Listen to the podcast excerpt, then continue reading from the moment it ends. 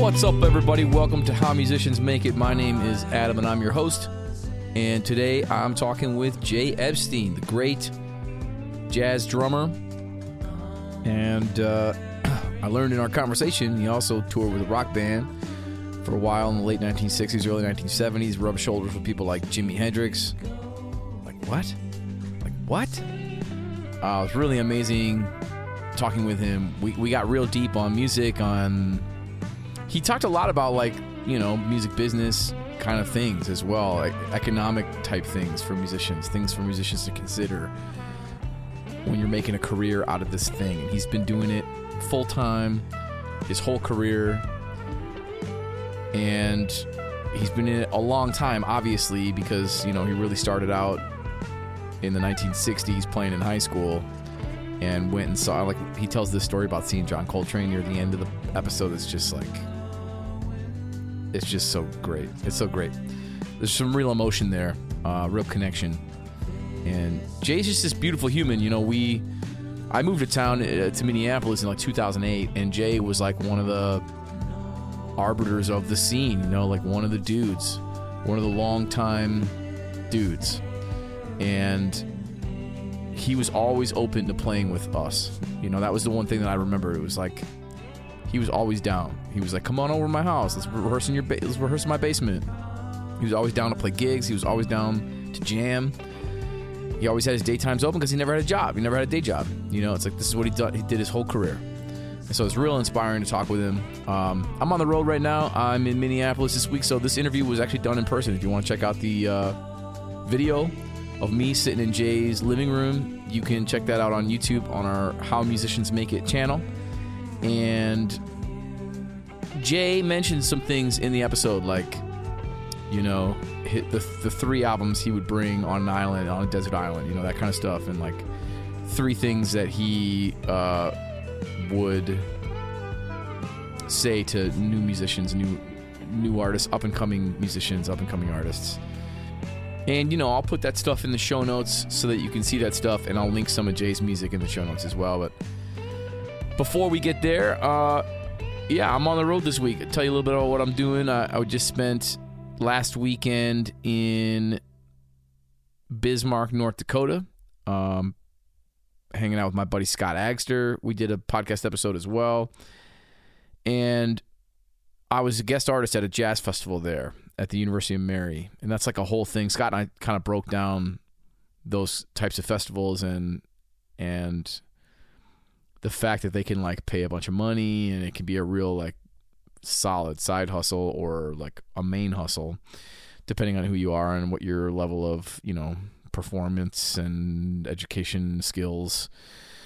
There's it's a combo right? You got you got to be a really great player and you got to be a really great educator. That's what those festivals are about. Um, so yeah i'm out doing that i am in minneapolis a couple of days so I, i'm doing interviews like while i'm here i did agster in bismarck i did jay epstein here in Minneapolis. I'm also going to talk with Joyann Parker on Wednesday, and uh, and then I'm back into North Dakota again because North Dakota thinks I'm cool, and I'm the guest artist at the North Dakota State University Jazz Festival. So I'll be there for a couple of days. They're playing a couple of my tunes, and I'm working with their students. So it'll be a fun. It'll be a fun time hanging out with them. It's about it's about a ten day stretch of me being on the road, which is really fun and really nice. I love traveling. I love being out, and my boys are a little older now, and so that's a little easier. You know, it got real hard. Like I was doing six week tours when when Augie was a baby with uh, Youngblood Brass Band, and that was tough. It was a tough stretch of time. I spent today in the studio with Jason McGlone in Minneapolis working on this new sampled record that I've been talking about forever. For two years, I've been talking about this record because I've been working on it for two years. It's outrageous. but it's really just sounding amazing. It, has been so much to put together because it's this massive project where I had producers sample my big band music and turn it into beats and other kinds of songs, and then I collaborated with like hip hop artists and soul singers and singers and jazz instrumentalists and you know all kinds of different people are on the record. Caroline Davis, who's been on the podcast, is on the record. Felix from Heiruspecs, the great hip hop group from Minneapolis, is on the record. Toki Wright, who was on my 2018 Magnificent Madness release, is on the record. He's a rapper, Emmy Award winning rapper. Um, Kyle Raps is on the record, who's a really amazing hip hop artist out of LA. Uh, Lou Sarmiento, saxophonist. My buddy Scott Agster, uh, trombonist, is on the record. Yeah, who else? Uh, Jason Favis did two of the tracks. Um, Danelle, who I believe is going to go by Sa- Za the Great, is an old friend and a really great hip hop artist out of St. Paul. She's on the record. And King Perry from LA did a track on the record with Cameron Kinghorn. Elise Jones is on the record, great vocalist. My wife Jana is on the record singing on a couple tunes. Gigamesh did a track. Uh, Gigamesh is like a indie indie disco DJ kind of dude, really amazing artist, makes incredible music. Who else? Oh, it's so many people. It's been a bear. It's been a bear to put this thing together. I'll be honest with you. Uh, Brandon Commodore did one of the beats. Who was the drummer for you know Stokely and Sounds of Blackness? Occasionally, I believe he's played drums. Well, Stokely's the dude I think from Mint Condition. He's been on the podcast. Uh, who else? So many people. Medium Zach, who's a beat maker, did did one of the beats that's just fire, absolute fire. Carnage the Executioner, the rapper, is on the record as well. So it's just been this massive project, and it's it's been a really I've, I've been learning a lot about being a producer. You know, putting such a massive project together, what it takes to do it, how much money it takes to do it. We're probably going to print vinyl. I'll do some pre-sales. I want a grant to do it. For those of you who don't know, because I've talked about it, but it's been a long time. I won a fifteen thousand dollar grant to make the record, and basically just like went after the people I wanted on the record pretty quickly, and just said like, "Look, let's do this." I'm probably oh Andrew Foreman, my my old friend who played bass in Nooky Jones. He's doing a whole bunch of sampling and a whole bunch of beat making using Ableton, and he comes up with this really creative, interesting soundscapes. Not even really beats, I wouldn't say. Like it's just like he's using Ableton to make these really creative and interesting things, and he did that on this. I'm rapping on a song. What? Yes, it's happening. I apologize to everyone who only wants to hear me trumpet, but it's happening. And my buddy Jesse Irizarry, uh, high school friend, who is now a producer in Florida and is a rapper singer. Uh, he made he made a few beats for me as well that I'm just now starting to layer trumpets on, and I think he's going to feature on one of them. Crazy thing is that Jesse and I had a singing group, a four person singing group in high school.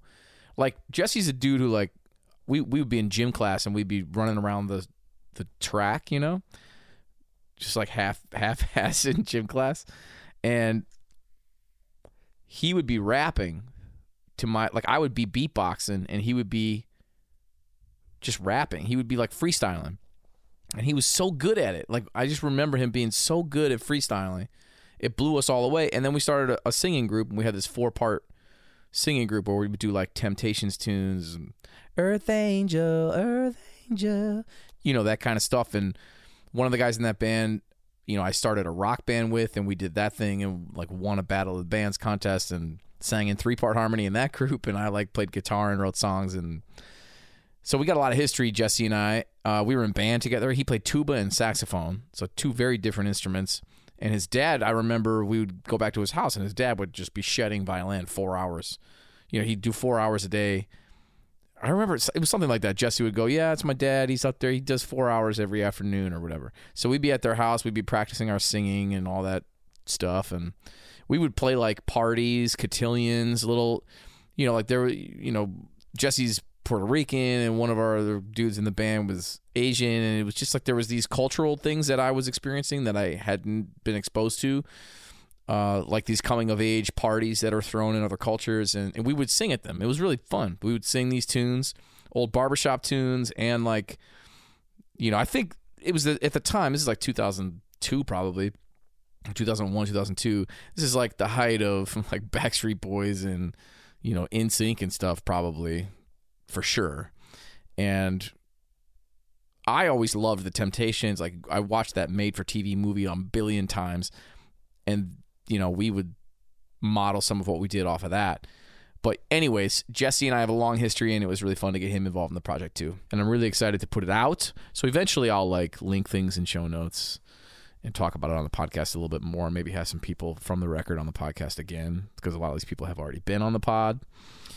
But uh, yeah, that's what I'm up to. I will be in Fargo in a few days, and then I'll be back in my home, my home, hanging with my boys and my wife. And uh, apparently, it's raining up there, even though like we are historically a town that gets like epic snow 250 300 inches of snow a year so it's kind of sad to get rain my wife loves skiing she's a ski coach up there i'm telling you a little bit about myself. What do you think about that? Do you like it? How are you doing today? You doing good?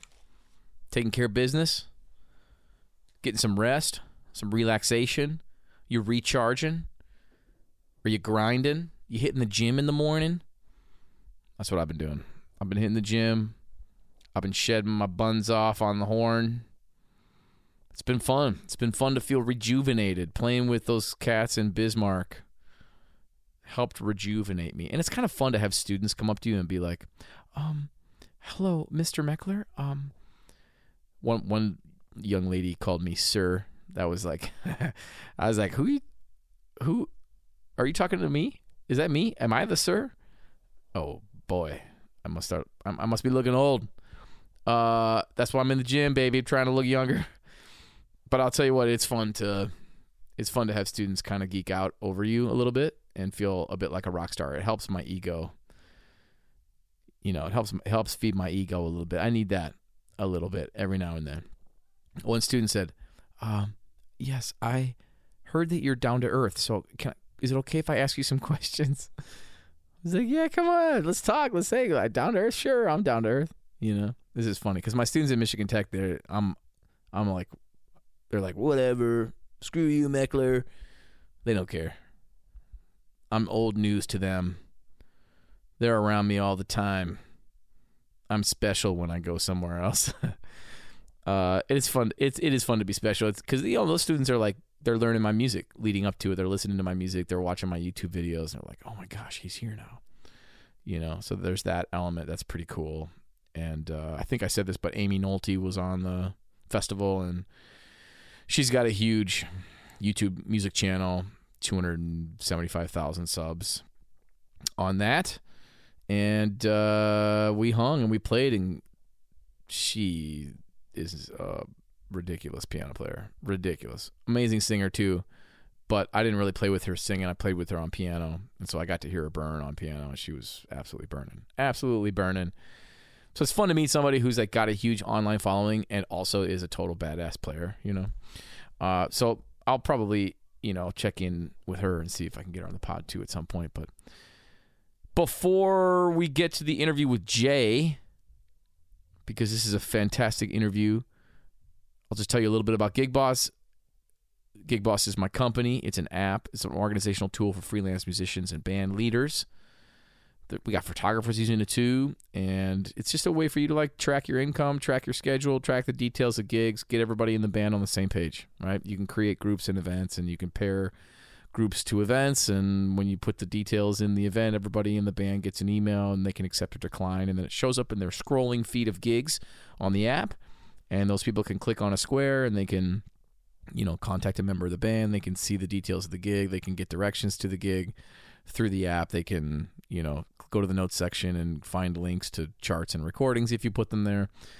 It's pretty slick and i got two awesome devs working on it that are both musicians that both are like man what if it had this and what if it had that? And oh one of my bands is using it and they're asking about this. And so we're, we're adding stuff. We're going to add stuff. We're working on hard on uh, removing some old code and replacing it and and it's been a few months of that. But there's new versions coming and i appreciate y'all sticking with us. We're finally getting paid for it a little bit. There's a sub uh, subscription service through the app uh, for the books page. So if you want that advanced financial tracking page, it's four ninety nine a month.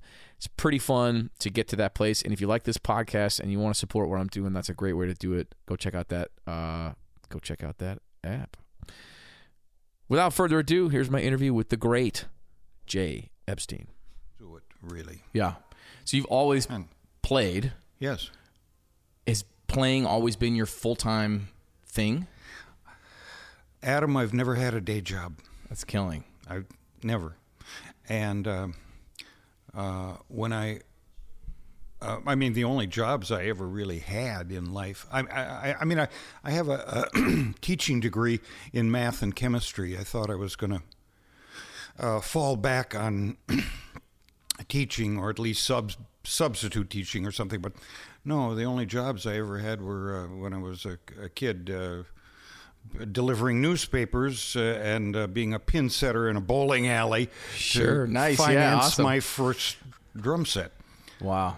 Uh, other So than did that, you did you grow up here I grew up in Winona, in Winona? Okay. Minnesota, uh, relatively small town, but there was uh, there was uh, a, a, a really good uh, college professor uh, that uh, di- was a jazz player. He ran the uh, Winona State College uh, big band, Yeah. and um, right away when I was a freshman in high school, he kind of took me under his wing because I, I I I loved his music. He knew that. Yeah. And number two, I uh, uh, I had already been immersed in in a lot of um, music, a lot of jazz that I that I was attracted to. Cool. I mean, honestly, I didn't have any chops or, uh, or, or you know, uh, or anything, but I had a, a decent swing beat, and that's all he cared about. Sure. You know, for doing lots of gigs. So I, I right away when I was a freshman, sophomore, I was playing every weekend. Uh, with these older guys, 40s and 50s and 60s, that that have been in in in big bands in the big band era of the 30s and 40s. Yeah. So these guys all kind of took me under their wing, thankfully. Yeah. Awesome. So you started playing. That's high school, or like Yeah. because the director there is at Oh, the yeah. university, but Yeah. you were playing on the weekends. Yeah, I, mean, was that's playing all the weekends. I don't, I- I don't remember ever playing gigs. I mean, like occasionally in high school, you know, Yeah. some people would organize some things, but that seems no, I told my band direct my band director at my high school I couldn't play I couldn't play in the marching band and make formations on the football field anymore because I had gigs. That's awesome. on the on the weekends. yeah. So you went to school for math Yeah. and didn't go to school for music. Did you study No. music at all while you were in school? Uh, only in in I I just played in the bands and orchestras Yeah. and uh, and college big band then. Uh, no, I uh, I I'm really I'm mostly self-taught. Um, I uh, when I, I I used to be in. I, I, for a while, I lived in Hollywood, California, when I was with this rock band Gypsy, and I took lessons from um, a guy named Roy Harte. He was a really good uh, bebop drummer that owned a drum shop there called Drum City. And then uh, when I moved to uh, Minneapolis, I took a few lessons with uh, Marv Dahlgren, Okay. famous jazz educator and percussionist that wrote uh, Four Way Coordination, one of our little Bibles. Okay. And Wow. uh, then I studied, then I, I was in New York for a while and I studied uh, with uh, Barry Altschul, a drummer in Chick Corea's Circle with Anthony Braxton and Dave Holland. R- uh, Barry was playing with those guys and um, and uh, uh, other a little more freer kind of uh, uh, grouping of people. But I was intrigued at that time. You know, I'd I'd been studying all my bebop drum kinds of things, but I was also intrigued with freer kinds of playing too.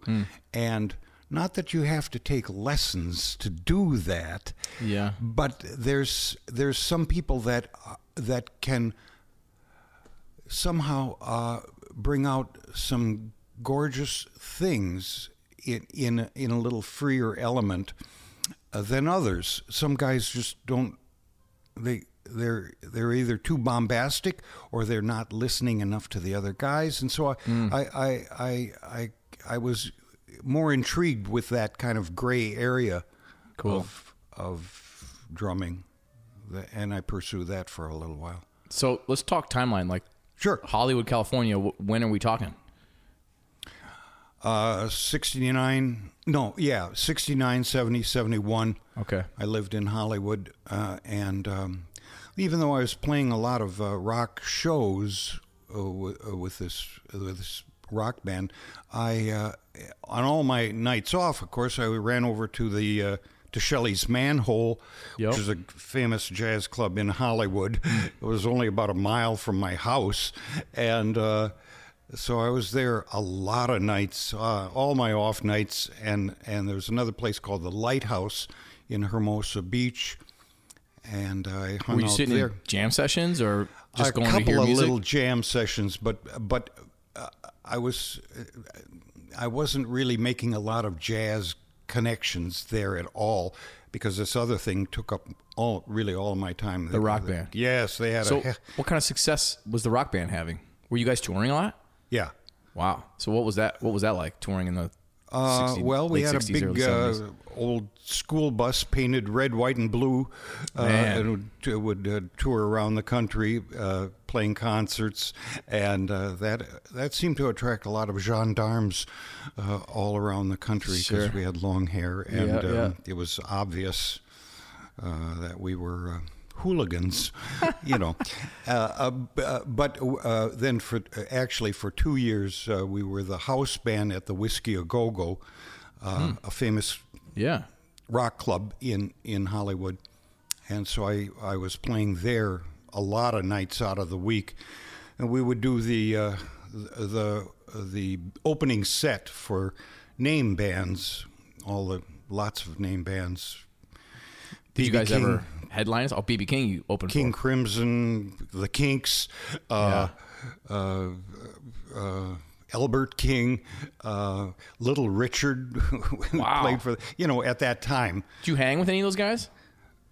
I rubbed shoulders with a lot of those guys. Yeah. Uh, Jimi Hendrix came up to and visited us, and Holy smokes! uh, in our dressing rooms, and you know, it, we, we we were all part of that um, Southern California uh, uh, uh, rock music scene at the time. But honestly, my heart was in was in the world of jazz. You know, I Yeah. I because every night I'd go over and see Shelly Manne or uh, Louis Hayes uh, with uh, Freddie Hubbard or uh, or uh, uh, I saw the Miles Davis Bitches Brew Band with Jack and and Dave in the rhythm section Yep. and Chick. uh, Yeah. you know Wayne. Uh, so I, I I was I was still pursuing a lot of my jazz um, passion, but uh, but I was all uh, you know, but I was immersed in the in the rock world too. Uh, We played the Fillmore West, and uh, and we'd fly up to Detroit and play a some gig there. We opened- up for Doctor Doctor John. yeah. New Orleans. I don't know how he got his doctorate, but whatever. Start calling yourself doctor and you're Dr. John. I, I, guess, you man. can. Doctor of the New Orleans grooves, man. Yeah. So you know, I was a jazz kid, but uh, uh, for a couple of years there, I was I was playing a lot of rock things. Yeah. But then when I moved back to Minneapolis, after I graduated from college, I uh, then I eh, totally immersed myself in the in the local jazz scene. Yeah. Is that before you went to New York? So like you went to New York after being in Minneapolis for yes. a little while? Okay. Yes, I was in New York in '73 and '74, pretty much. Living there playing full time and just Uh, mostly, uh, you know, Adam, I was mostly crashing on guys' couches. yeah. is what I was doing. But Hmm. yes, and and that's where I was taking uh, lessons, and uh, uh, and of course saturating myself in all the clubs every night, Right. as much as I could. Yeah. I always imagined that I would end up there or be there at some point, and I haven't. I've played there a lot. I've toured there a lot. Yeah. But what's that energy like? Kind of being in the city, going to clubs, maybe going to jam sessions. Did, do you feel like that had a different energy than Hollywood? A different energy? Oh, Minneapolis? absolutely. Like a more of a Yes, it's the city that never sleeps. yeah, You know, what are you going to do? There's there's action, and uh, like 24 hours a day. Yeah. At, at least there was uh, back in in the 70s. You know, it was and and Manhattan was uh, quite a bit grittier Hmm. than than it is now. It's it's gentrified and you can hardly afford to live in Manhattan at this point. Right. Uh, uh, and I was toying. I, I certainly was toying with the idea of moving there. Hmm. Absolutely. Yeah. But um, there were two things that kept me from actually doing that. Number one, there's a genius on your instrument on every goddamn street corner in, in New York. Uh, Just a, a killer Yeah. guy that's like leagues uh, leagues ahead of you Right. and uh, and uh, and number two, I was already um, relatively in demand in in Minneapolis, St. Paul. So Sure. I, I I felt well, I can play every night. Really, in those days, we us guys, we all had six night a week gigs, and then Man. would go to jam sessions after the gig or. Uh, or another uh, uh, concert on a Sunday, you know, whatever. And uh, uh, so I, I thought I really wanted to be playing a lot, and there were good players here as well. It's just that uh, they, they can't really advance your career as much as as trying to, you know, get a gig with Brad Mehldau, Right. or whoever you're what whatever you're aiming for there. And so I, I re- honestly, I felt like I, I'd, I'd rather be a big f- frog in a small pond Sure. than, uh, uh, uh, than a Mister Nothing in New York. Yeah. And it's absurdly expensive too. Right. and and I didn't, you know, I don't, uh, I don't have, I've never had a lot of e- economic means. Sure. So there's that, you know. Yeah. And so that's, I mean, when you talk about making it in the music business, there's two dimensions to that. Uh, there's economic and there's musical. Yeah. So I mean, and both of them are pretty darn important because mm-hmm. they f- they feed off of each other. They Right. influence each other. And so, I, but honestly, I always kind of believed if you take care of the music, the music will take care of you. Now mm-hmm. that doesn't. That means that you can't. That means you shouldn't believe that you need a brand new Lexus.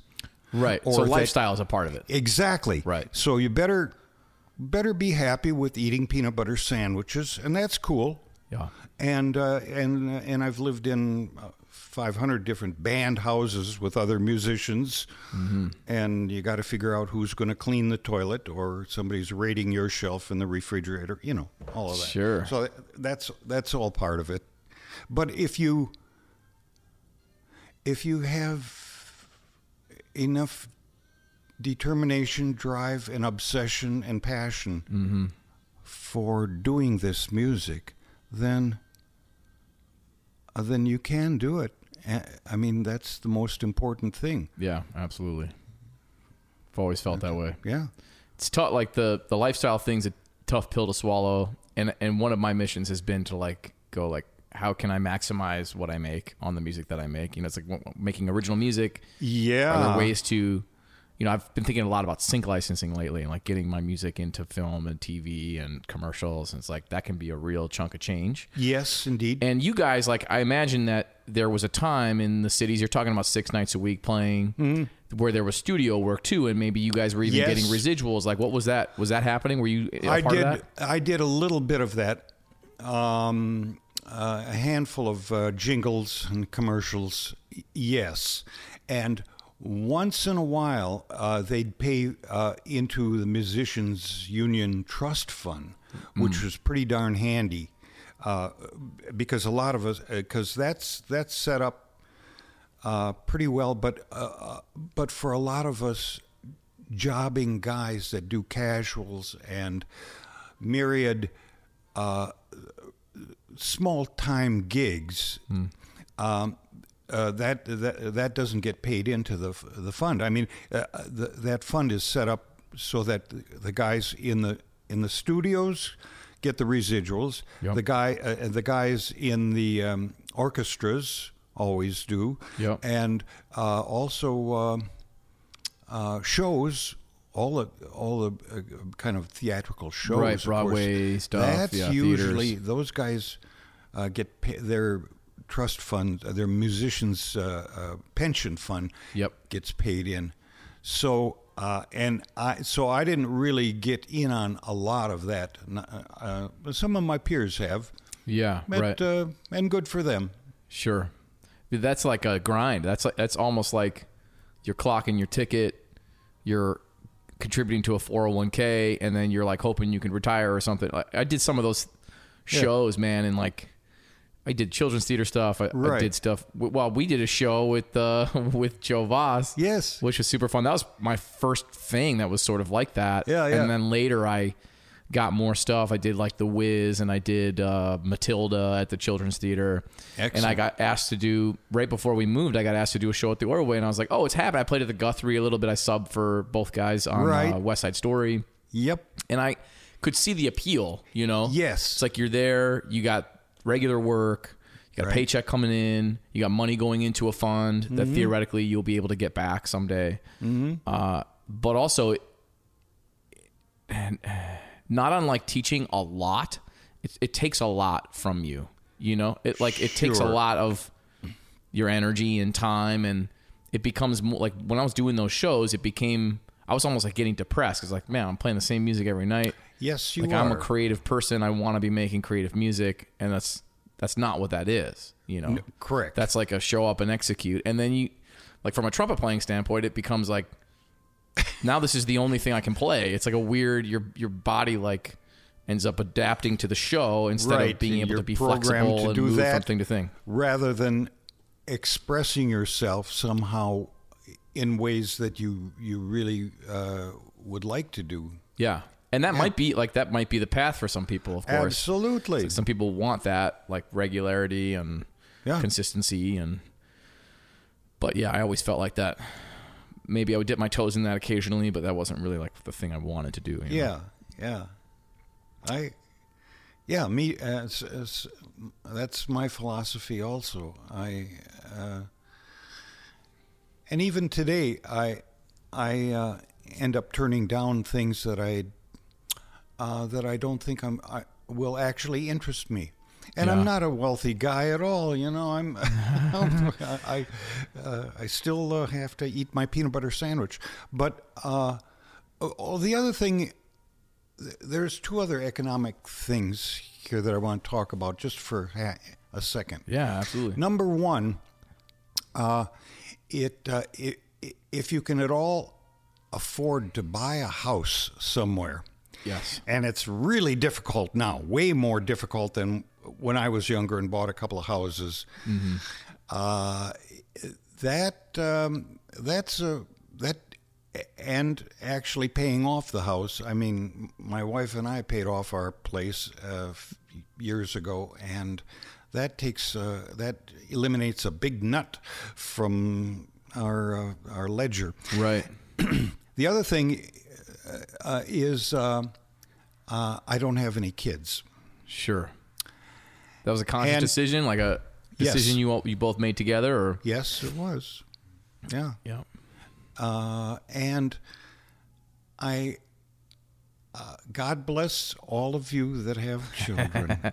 I don't know how you do it. Yeah. I don't know how you balance your checkbook with with children.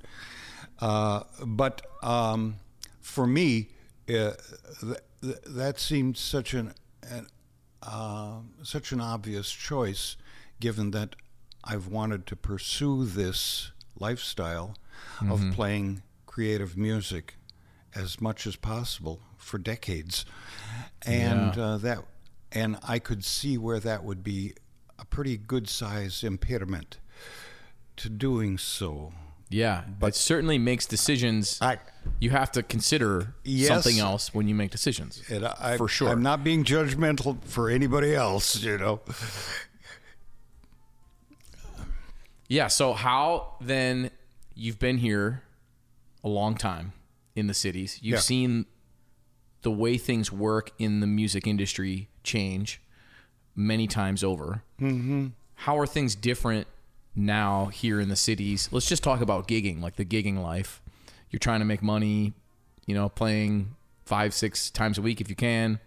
I was certainly doing that here. I was playing all the time Yes. saying yes to everything, and over time would sort of be able to say no to some things, you know. But how like how have you seen things change? Is is there a difference in the pay scale? Like, were you guys making more money compared to today? Do you think per gig? It has have things changed in that way? A little bit. Um, uh, years ago, uh, there were um, many more venues that had li- live music. Uh, so you could walk into a, a hotel lobby or uh, um, uh, a saloon somewhere, and there was always somebody playing Yeah, or singing singing with a band. And so that i did that i did that uh, all through the 1970s uh, and all those things were six nights a week. And that has all evaporated um, uh, uh, partly because um, music is now so ubiquitous that it's it it it almost to uh, to Joe average public it almost is uh, irrelevant. Yeah, in in years past and actually for millennia past whenever there was live music uh, that meant that this event is special.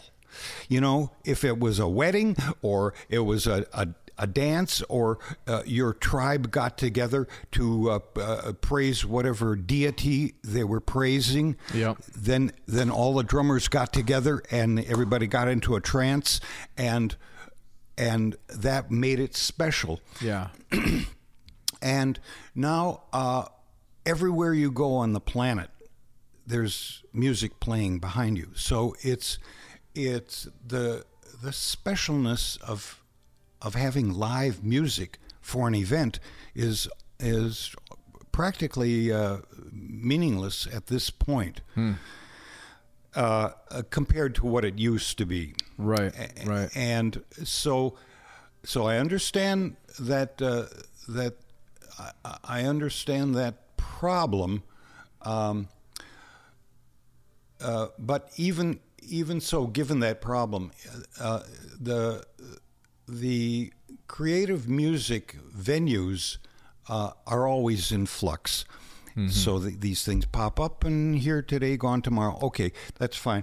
Right. Uh, uh, but they're they're always a little something new. There's something else going on, or another situation where where a lot of us guys still can can play, and and that's what I center myself on. I I don't.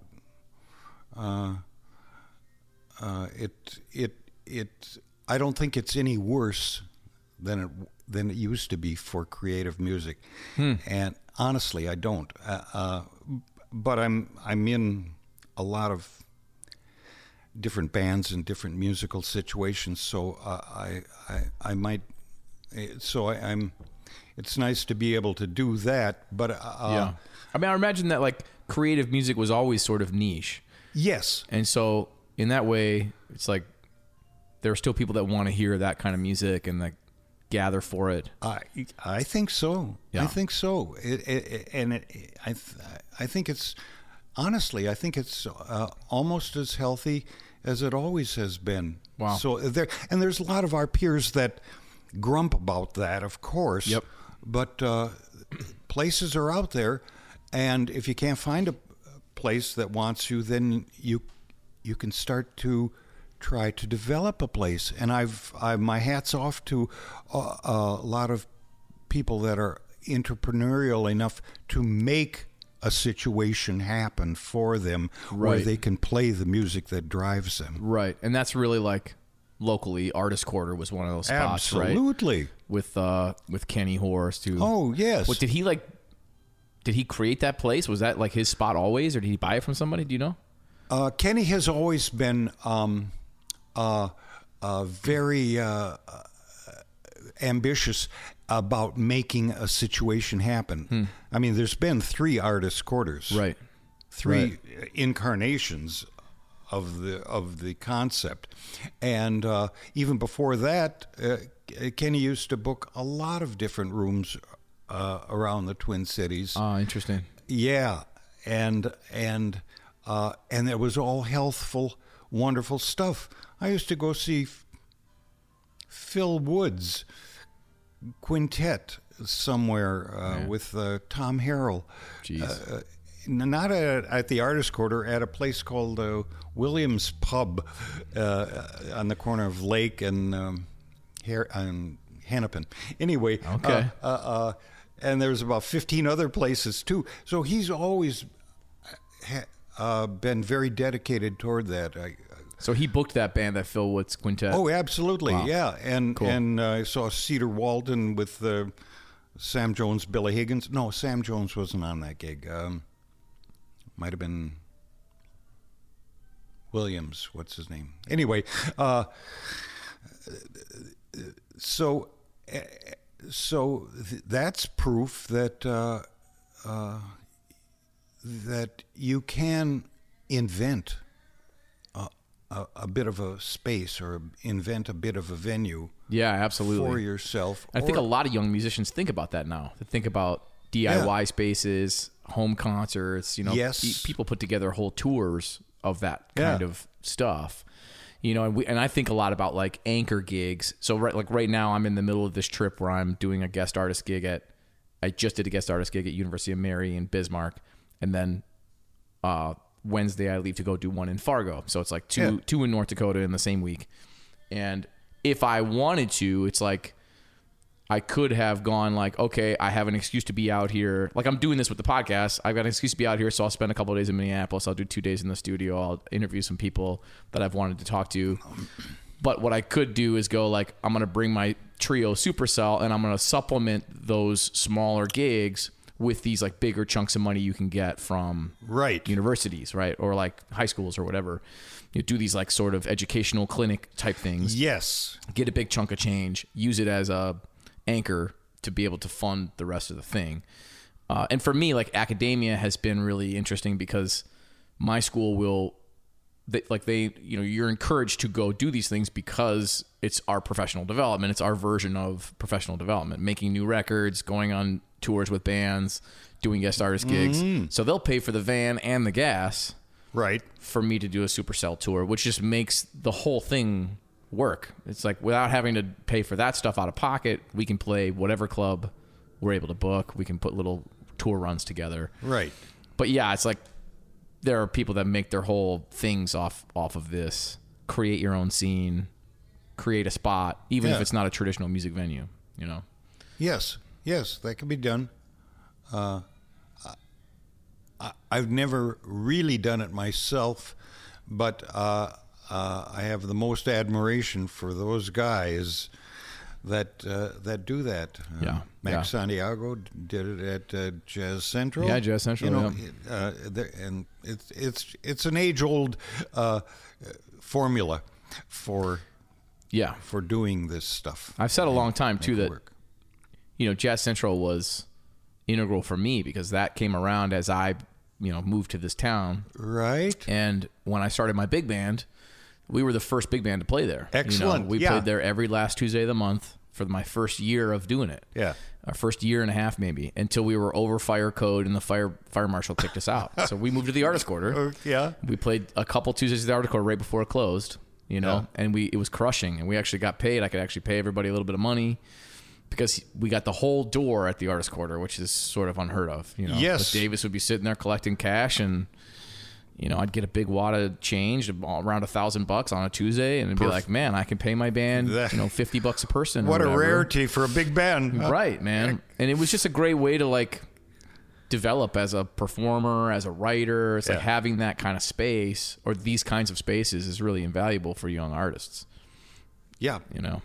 So let's talk, we're talking about creative music. Let's talk a little bit about your band with Bill Carrothers and Anthony Cox. I was just listening to your 2009 record a whole bunch. Mm-hmm. One that I sort of missed. I did never listen to it. before the last few days when I when I reached out and was like, "Do you want to hang and talk?" Uh, how did that band come about? Uh, you know, Anthony Cox and Bill Carrothers both have sort of like rubbed shoulders with some pretty huge names in the jazz industry. Oh, absolutely. Um, did you you like you grew up in the Minneapolis? Bill Carrothers is from Minnetonka, right? Like- yes, and uh, Anthony is from uh, the metro area Also. Oh, okay. I didn't know that. Yeah.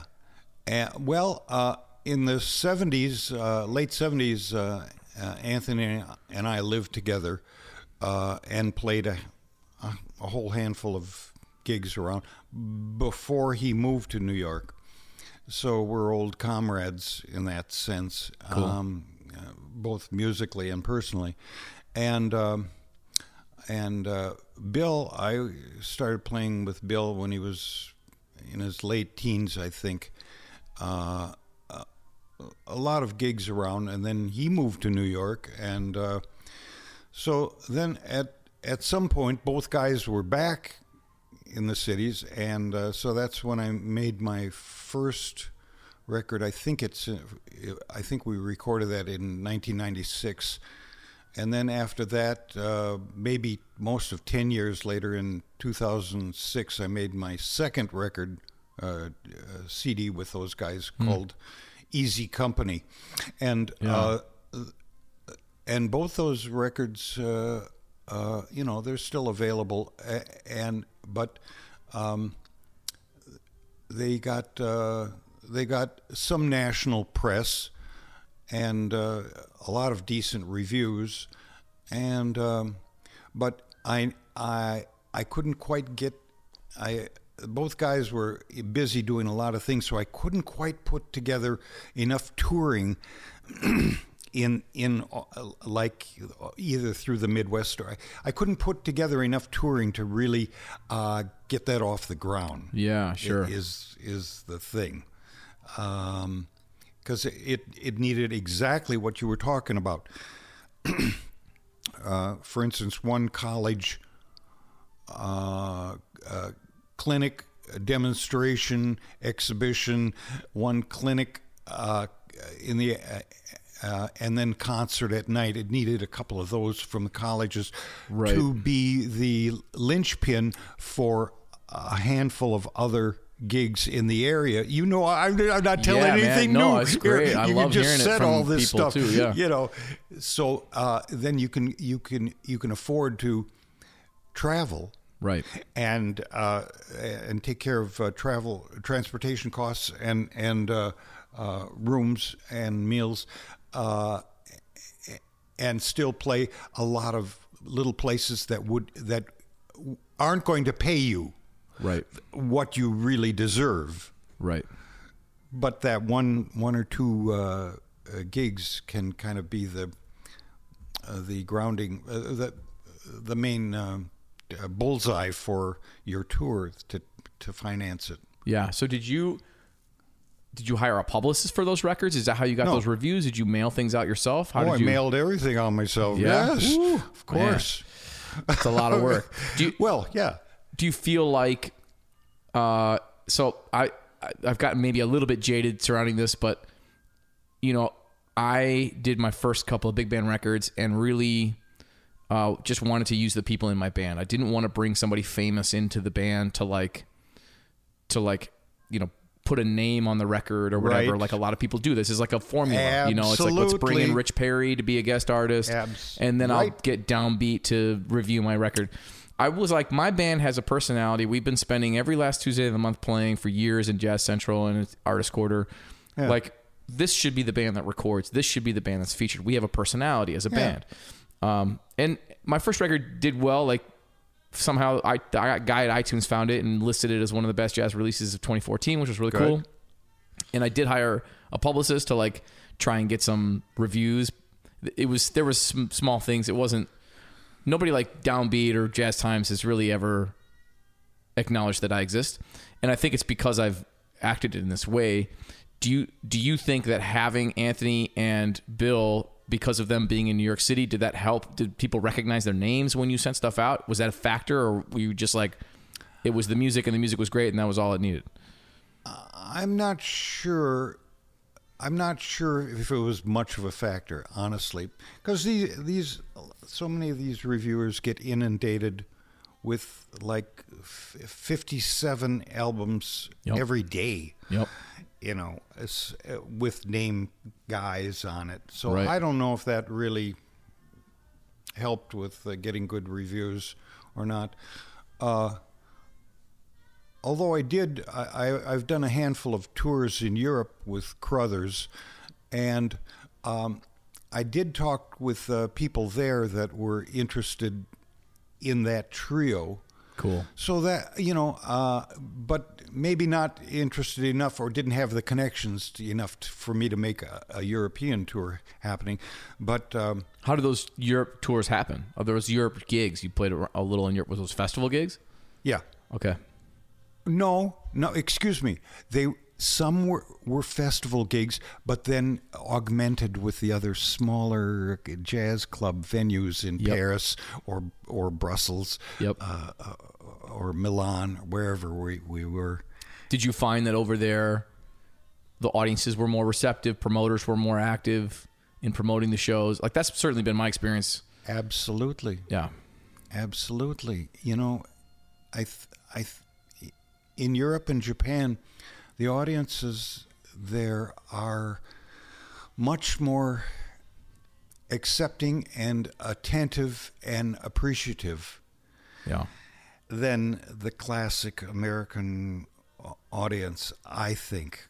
And so, even though you're bringing a little something new to them, they still recognize that you are there as an artist, expounding or emanating you, whatever stuff is in your heart and soul, and they they respect that artistry or that commitment to to the to the art, Yeah. and and it. Uh, and, and the same thing about Japan. I've never uh, toured Japan, but uh, from uh, a lot of our peers that have been there, I hear similar kinds of uh, anecdotes. Yes. I've heard that as well. Yeah. And there's like these hotel gigs you can get, and they'll put you up, and you could be there for six Yeah. months playing every day. And Yeah. yeah, uh, yeah, that's it's pretty interesting. Jan and I have been just recently. We've been like, should we move to Europe? You know, it's like we're already kind of out in the woods in the UP. It's like, yeah. You know, it wouldn't be that crazy, you know, and it'd be an adventure. And our boys are still young, and it's like they could learn a new language pretty fast. Sure. You know what I mean? And there's an audience over there. and A couple American jazz musicians move over. Yes. you know what I mean? Like Yes. we've considered it. Um. Okay. Cool. I've got a um. I've got a couple like rapid fires okay. um to ask you. sure. So it's uh let's let's go with what's the secret to a long and committed relationship as a musician? You With your sweetheart? with your sweetheart. Oh my gosh. Yes. Uh, it's um, uh, well, that, uh, I've been in one. I, I, I'm in one now. Yes. it's just delightful when you find your soulmate. Uh, I, I think it's it's uh, as you know the word love. You could say, well, yeah, you have to really love each other, but it's also respecting uh, the other person's drives and what they need to do in life, and so um, uh, it's that kind of give and take where uh, it's the amount of uh, respect that uh, you can give each other for uh, allowing the other person to to be free enough to l- live their own life and and have uh, have their own schedule uh, that uh, is is really um, of the most importance. Uh, uh, we uh, personally, I, I uh, we uh, we had um, my wife's mother and father living with us for ten years. They Yeah. passed away a year ago. So in my house, here's my mother-in-law and my father-in-law living right here at this very table, Yeah. never leaving. Yeah. And um, and and uh, so this went on for ten years, Yeah. and and we were uh, caretakers for ten years, and the most wondrous thing is uh, that my wife never once said, "Jay, I don't want you to take that gig because uh, we got to do something with mom and dad," or Right. Can, can you, you doing another rehearsal here at the house tomorrow? Oh, I, uh, there was n- not once in ten years' time did um, did that living situation ever uh, uh, nudge out my Yeah. schedule Yeah. for for pursuing this life of music that I've been doing for decades That's awesome. And so I'm I'm very blessed for that. Anyway, that that's just one little anecdote for uh, if if you find the right person in life that can that can uh, that is generous enough uh, and unselfish enough to give you that. Wow, that's worth its weight in gold, ain't it? Yeah. Uh, Man, so uh, th- that's all I know uh, uh, is uh, is you got to you got to take care of your relationships too. You know Yeah. that's they don't just magically appear, and you have a good time in the bedroom, and you go out and. Life is a big, wondrous uh, uh, garden of, of pleasures and delight. Uh, Right. But there's a lot of little, little work things. I mean, you have to figure out which one of you is going to clean the toilets. Who's it going to be? Yeah. You take turns. What you know? What you know, Right. It's like uh, Right. there's a lot of that negotiating, and and um, that's all part of uh, keeping a balanced uh, relationship happening year after year. Right. Right. Cool. Uh, okay. Uh, Desert Island time. So, Yeah. Uh, Oh, What are your Desert Island albums? And one of them has to be yours. So let's maybe do like three records, and then one of them's yours. That I made. That you're one of them's a record that you made or that you're on, uh, and two or three others that you're allowed to bring along. Of course. uh, I uh, well, I really love um, um, my record. The first uh, CD I made with uh, Crothers and Anthony Cox, uh, called uh, "Long Ago." Uh, that has a nice uh, uh, amalgam of uh, kind of some loose things, but some r- really uh, wondrous uh, swinging things too. And both guys are like absurdly brilliant on it, and um, so that feels good.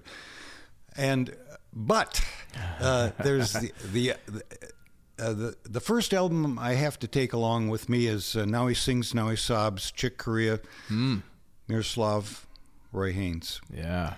Uh, for any drummer, uh, I, I consider that uh, I consider uh, that trio and particularly Roy's playing as uh, the Bible. That's that's that's uh, that's the Bible for me. Uh, other than that, uh, you'd want um, you'd want uh, you could well you could use uh, Wes Montgomery and Wynton Kelly trio, uh, smoking at the half note because it's so absurdly swinging. And uh, there's nothing wrong with. For a, totally different mood is uh, uh, Coltrane's ballads. Oh yeah. Uh, and that if that isn't enough to make you cry in the middle of the night, then then your your heart isn't beating. Uh, luckily, I was I, as a kid. I was uh, lucky enough to see the Coltrane Quartet in uh, Yes. 64 or 65. I think I've re- read your story on this. Yeah. I would love it if you would tell that because it's just like the way you say it, like you're shooting daggers through my heart. It was like, yes, you know, like that. That's what it did.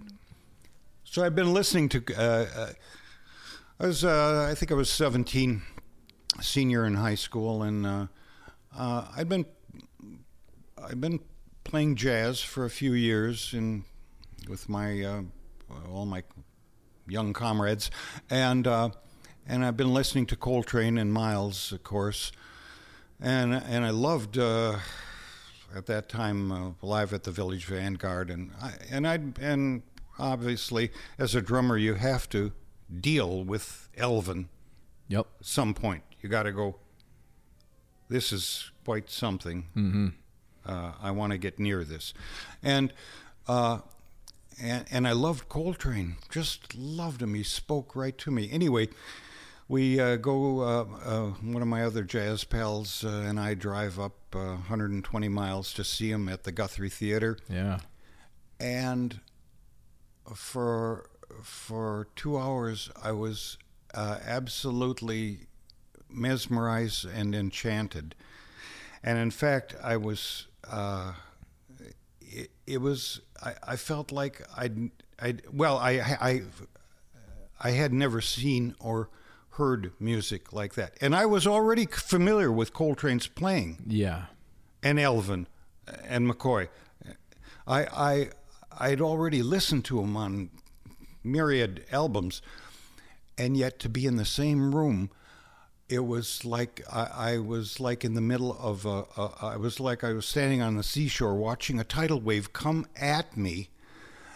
Uh, while there's a hurricane above me, and I'm feeling an earthquake underneath me, and uh, it was it was just tremendous. And It was more than the volume or intensity. Right. There, seriously, there was seriously there was something spiritual about that.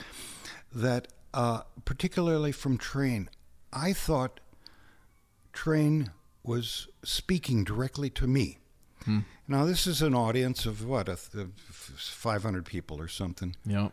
and I thought Train was speaking. I thought it was my brother or or my father or uh, all the people that uh, knew me in life, and he knew all about my foibles. He knew about my girlfriend problems. He knew about my bad grades. He he knew uh, uh, uh, about. Uh, uh, my wanting uh, uh, to fix my car. He he knew about my warts or my uh, uh, bad hair. Anything. He knew everything about my life, and he was speaking directly to me. Uh, I'd, I'd never felt that from a, you know, from a musician before ever in my life, and and not quite e- ever since. It was I, I had a um, I had an epiphany, Adam. Seriously, I had I had an epiphany that this was so important. What he was saying to me was so important that I I had to be part of something that was that he was talking about. I had to be part of that music, Yeah. Wow. and uh, and that blew me away even more than Elvin. And, and as a drummer, I'm watching. Oh my God, I'm seeing this gigantic uh, icon Yep. do things that I never even imagined, and yet train um, uh, made me realize I I have to commit my life to this thing Yeah. that we do, Yeah. uh, and, and there's nothing more important than that. Man, that's beautiful. And and I still and, I, and I'm still there. It's you know, amazing. seriously, I, I was just practicing this morning before you came over. yeah. I'm I'm in the shed every day, Yeah. just trying to hone a few things, and you know, keep keep my keep keep uh, all of my licks together that I already know. But uh, but uh, trying to push myself a little bit too all the time. Yeah, man, that's awesome. Yeah, I left. Uh, I was at a different school my first year of college, and Janet gave me a Love Supreme. I hadn't really listened to that, you know. Okay. we had just started dating, and she bought me this book um, that Ashley Kahn did on the like the making of the record. And Oh, so yeah, yeah. I started listening to the album, and you know, like I hadn't heard anything like that before. And at first, I was like, I don't understand this. Right. I'm not into it. Yeah. And then I listened to it again and again and again and again, and it slowly became one of my all-time, if Yeah. not my all-time favorite record. Um, and I transferred schools. I mean, I was literally like I was at school to do a, something else. I did my whole life. I wanted to major in music. Somebody in high school told me I should go to school to be a pastor in for church Okay. because I was a charismatic person. I was sociable, and if you're a young person and you go to youth group and you're a charismatic person, they say you're supposed to be a pastor, sure. and then you believe them because you're 16 years old. Yep. Um, and so I was at a school to do that and to do a trumpet performance degree, and I heard that record, and that was sort of like my permission because that's like his dedication to God. You know, he's like he's got all this. It's very spiritual. Yes. And it was almost like permission for me to go. You know what? This is. I'm not supposed to be doing this other thing. Yes. You know, it was very. Right. It was very quickly apparent when I got to the wrong school. It was very quickly apparent.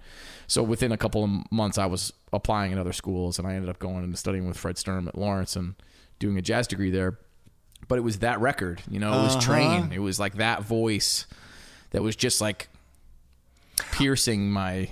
You know, it was like I, I've heard similar stories about Train doing that to a lot of us guys. yeah, Seriously. yeah, There's there's something there that is so magnetic and so magical uh, to those of us that can hear it. Other people, and uh, you know, nowadays uh, um, there's so many guys uh, that are such brilliant technicians. You got you got a, a guy like uh, uh, Michael Brecker or a, a guy. Uh, uh, uh, Chris Potter, these Yeah. guys, uh, Yeah. George Garzone, they're, they're, these guys are phenomenal players. yep, But, uh, but Train was the the groundbreaking guy to go Yeah. in that direction and influence all of those guys. Yep. And he and he still does that to me yeah, today. Yep. I'm gonna go. Wow, I can't deny this. Right. I wonder how, like, where does that come from? Where does that ability to speak to people through instrumental music in a really deep way? I mean, like, all the people you mentioned, Brecker and Chris Potter, it's like they all have that ability to some degree, Absolutely. but not in the same way, right? Right. As Train. Yeah. It's like I in that book I remember reading that Elvin Jones when when he brought this the uh, Love Supreme music to the band, you know, he Elvin Jones was remembering that he told them in order for this to work, we have to play like we're willing to die for each other. You know, there was that and there's that it's like listening to that record and just like thinking about that, man, it's like so cool. Really? Yeah. Well, that uh, it's uh, I like that kind of powerful commitment, and and I uh, and there's a handful of players that I get to do something with. Uh, luckily, even at this point in my life, where uh, where uh, I get to snuggle up against uh, or snuggle up to uh, somebody else on the bandstand that actually has that. I, I just did that last night with Dean Magraw. Oh man, yeah. He's got that. Um, and there's there's there's a lot of guys that have that kind of uh, dry, well, that kind of commitment and that kind of flavor Yeah. to their to their psyche. Thankfully. Right. That one doesn't that keep us alive? Hell yeah. You know, rather than just going out and playing a playing a gig for a bunch of yahoos at uh, is in, in suits at a country club. Right. right. Man, all right. So one more. Um, you you. Oh, let's put uh, Love Supreme on the on the desert island. All right, yes. of course. That's definitely one of mine. Sorry. So you haven't done a lot of teaching throughout your life. Um, here's an opportunity for young people that are getting started in music. Do you have any advice? What would your advice be? Somebody starting out today.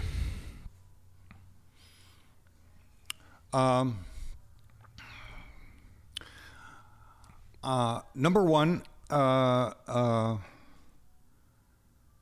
if you're, we all have to p- practice our our scales and rudiments. Us, we all have to do that. So I I'd say, um, w- particularly when you're starting out, um, rather than, I'd say uh, your metronome better be your best friend.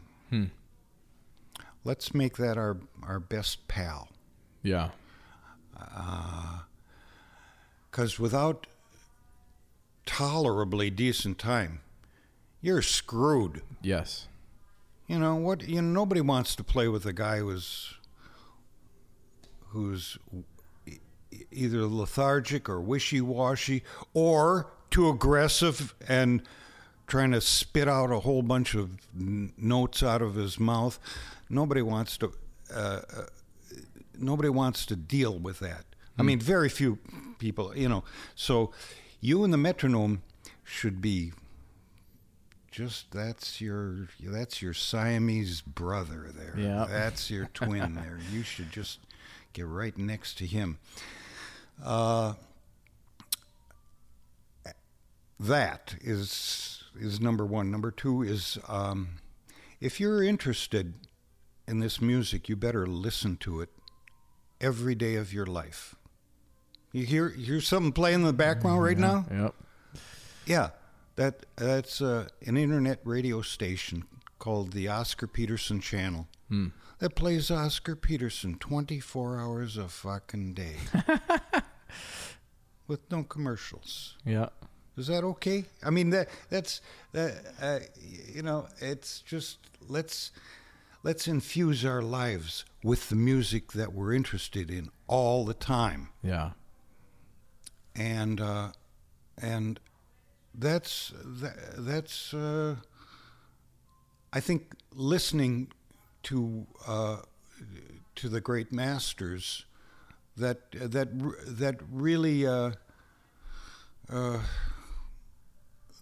that really um, interest you and that really means something to you. I think that's severely important. Number three, that's number two. Number three is uh, you got to be playing with a lot of human beings. And so you'll figure out, so that you can figure out what's this guy got? That how does how does he approach this music? Now we all can play uh, uh, uh, on Green Dolphin Street, okay? But how come how come a lot of musicians play that tune well and how do they how do they make it different how you know when you hear bill evans play that tune Yep. it's it's different from sonny rollins playing the tune or you know there's there's something each guy brings a little something different to green dolphin street or whatever you know whatever Yeah. whatever it is, and and uh, viva la difference. Uh, the, the, the, the, that's you have to figure out. Oh, there's there's lots of ways of playing the blues. I mean, you could you could be Ornette Coleman and play the blues, or you could be BB King and play the blues. Right. Right. Right. or it could be Monk. Yeah. You know, there, I, or Chick Corea. Uh, there's, uh, there's, there's so much to learn here. It just considering the different uh, uh, pathways that these guys uh, f- find and and uh, present uh, a- way of playing, and so that's really important for you to figure out too Yeah. that they're uh, each of us have a little different approach to how we're going to do this music, and uh, and th- some of it works and some of it's uh, BS, Sure. and and you got to be able to kind of hone into that a little bit and figure that out. I think. Self awareness. Yeah. Yeah. So uh, that's the other thing is uh, playing with as many people as possible, uh, rather than just three or four of your really good buddies that are really good players. Okay, that's cool, that's fine. Yep. But there's a whole universe of other spirits out there that you got to know, or you, that's important for you to know. Oh, what does this guy bring to the to, to the whole thing? Is he is he earth or water or fire fire or air? Yeah. What which direction is this? And and how valid it is it to what I want to be doing? So, and that's the wondrous thing about playing what our playing this this genre is that we can all find a way to express ourselves. Uh, whether it's Ornette or BB King, you know, these Yes. are very divergent kinds of things there, but uh, you, it's still, both of them are valid. Right. So I I uh, I think that's of all, all.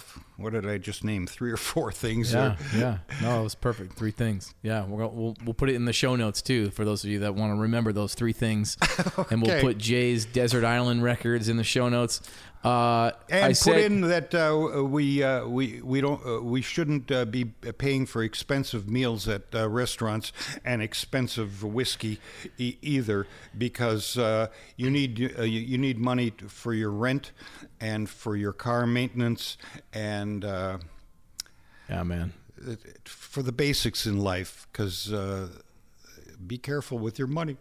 Yeah, I mean, I'm a penurious guy, you know, and that's the way I've, uh, that's the way I I can exist and play this music for decades. yeah. Thank you for your wisdom. Um, Okay. dude, you. I said you weren't a teacher, but you. You know, when I moved to town, when Evan moved to town, when Brian moved to town, uh, you you were super always down to play with us, and I felt Oh, a lot guys- like yeah. you know we would come to your house sometimes and rehearse here, and uh, we appreciated that you were always down to to hang and play, and and we learned a lot. So thank you. Good. Yeah, man. We did it. Thanks so much for listening to my conversation with Jay Epstein. If you dig the show, please send it to a friend. Just just copy the link, paste it into a text message. It's the best way to spread the show and to help it grow. The other best way is to subscribe to the show wherever you listen. So if there's a little plus sign, you can hit that. If it says subscribe, hit subscribe. We've got a YouTube channel called How Musicians Make It. And that's it. Thank you so much for listening. We got more episodes coming. See you soon. Peace.